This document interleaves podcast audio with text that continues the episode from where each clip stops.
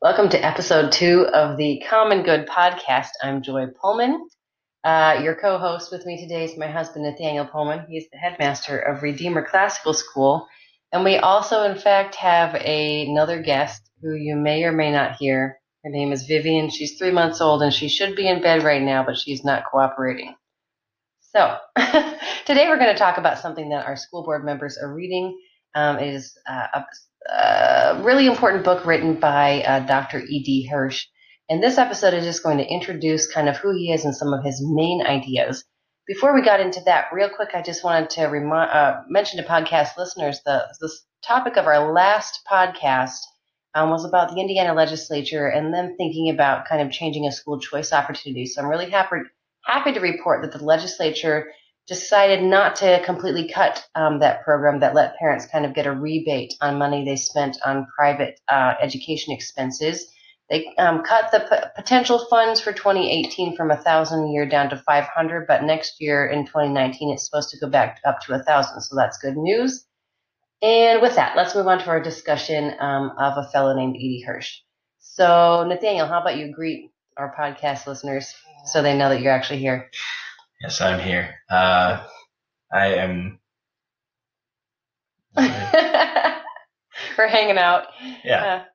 Uh, I'm ready to talk about E.D. Hirsch and his sort of life and ideas. And uh, he has a really fascinating take on some of the data coming out of K 12 education in the United States. So, Dr. Hirsch, I'm just going to give kind of a, a, quick introduction to him. He's been a really important figure um, in American education since his bestseller came out, I believe in it was 1988. It was in the late 80s. Um, and Dr. Hirsch, um, he's actually retired now. He's, I believe, in his 90s. But in the 1980s, he was kind of at the peak of his career.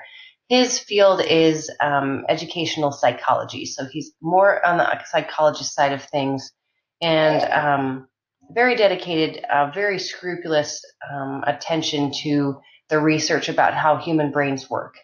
And so one the important thing that he did that led to his huge bestseller um, cult called Cultural Literacy was kind of uh, take together the cutting edge research done in the field of psychology and, and cognitive science and start applying it to American education. And when he did that, he found that basically American public schools really, there was a huge disconnect between what scientists, what doctors, uh, medical, and psychological researchers had learned about how human brains work and the way that American public schools were teaching kids. And so um, his big insight was what he later started calling cultural literacy or core knowledge. And what that basically means was um, the, the idea that, let's see, I'm trying to think how to bring it down. The idea that basically we cannot have a culture or even a communication between people um, if we don't share really important core knowledge, background knowledge that ought to be common to all people of a culture. So, for example, one of the things that has been, you know, really important for just humans being able to communicate to each other is, is the Bible. If you don't know even what the Bible is, if I just say the Bible and you don't know what that is, there's a problem, right? Because I should be able to just say that and you at least have some kind of idea. This is the religious book for people who call themselves Christians it, um, you know, is related to the Jews in some way. Um, it kind of, you know, it, people think that it, you know, tells them truths about living, and it's been, you know, incorporated into a lot of um, literature and a lot of uh, wars and a lot of history and so on and so forth. So if you, if when I say I should just be able to use the word Bible and people instantly know what I'm talking about, but when you have a breakdown of cultural literacy, people don't. They might have never heard of what the Bible is. Um, anyway, so that was his singular insight. And then when he applied it to schools, he found that there are a lot of kind of ideologies um, that are really they're still current today in American education that are anti that are against teaching people the common basic knowledge that we need to function together as a society. And as a result, there's a lot of problems, and one of them is that um, you know the wealthy and middle class families, the gap between them and poorer and lower class families is big and growing. And public schools really don't do much to eliminate that because they don't, you know, transmit common knowledge to kids, um, and therefore kids have to get whatever they can out of their family background. And for poorer kids, obviously, that's a lot less. So Nathaniel's sitting here tapping his foot at me. I don't know what you want to say, babe, though. Go ahead. Uh, I just wanted to back up and expand his idea of cultural literacy a little bit. Sure. Um, so he talks about cultural literacy in the sense that you just said, which is the cultural aspect of it. The other side of it that comes out more, and when he talks about core knowledge, is actually has uh, more to do with the way that you internally, individually learn things. So uh, the again, like Joy said, he's a psychologist, sort of a, a psychologist research um, guy, and this he understands a lot of the research about the way that we learn. And it turns out that this backs up what the ancients have been saying for thousands of years, which is to say, uh, you need a body of knowledge to build on in order to gain more knowledge. To gain understanding of the world, you have to see things in the world. And this goes back as far as uh, Plato asking everybody what they meant by a thing, or Aristotle telling people to look at the world around them in order to start doing any variety of philosophy. And uh, he brings this into sort of a psychological terminology. But the takeaway is that if you don't have a basis of knowledge, a basis of facts, a basis of observation about the world, about the world and the way it works, you really have no way to build more knowledge. So there is no Mhm. such thing as learning a skill in absence of knowledge, a body of knowledge. Mhm. You can't just learn, say, as some people think, how to memorize without actually having a body of knowledge that you remember and memorize, right? Right. And so So, in other words, skills and content are inextricably linked. You don't learn a skill without having content or.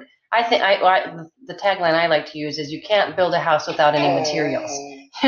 right. You can't read a book or have a conversation if you don't have some prior knowledge about the subjects that you want to discuss or learn about. And so, and then he goes to apply this in his second major book, The Schools We Need, which is the book we're going to be talking about um, in future podcasts. Uh, he applies it in both ways, really. He says, one, by not teaching kids knowledge at all, by just trying to teach them critical thinking in absence of things to think about, you're actually not teaching them anything.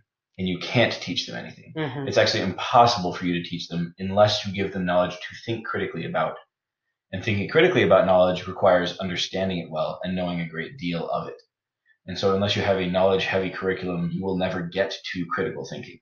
Right. And then the other side of that is what Joy was getting into when I interrupted her, which is that um, the schools are public schools as a public service and a public good are one of their jobs is to transmit the culture. It is to transmit the cultural literacy of one generation to the next. To help the little So- barbarians that our children become Right. civilized and contributing adults. Right, to civilize our little barbarian children.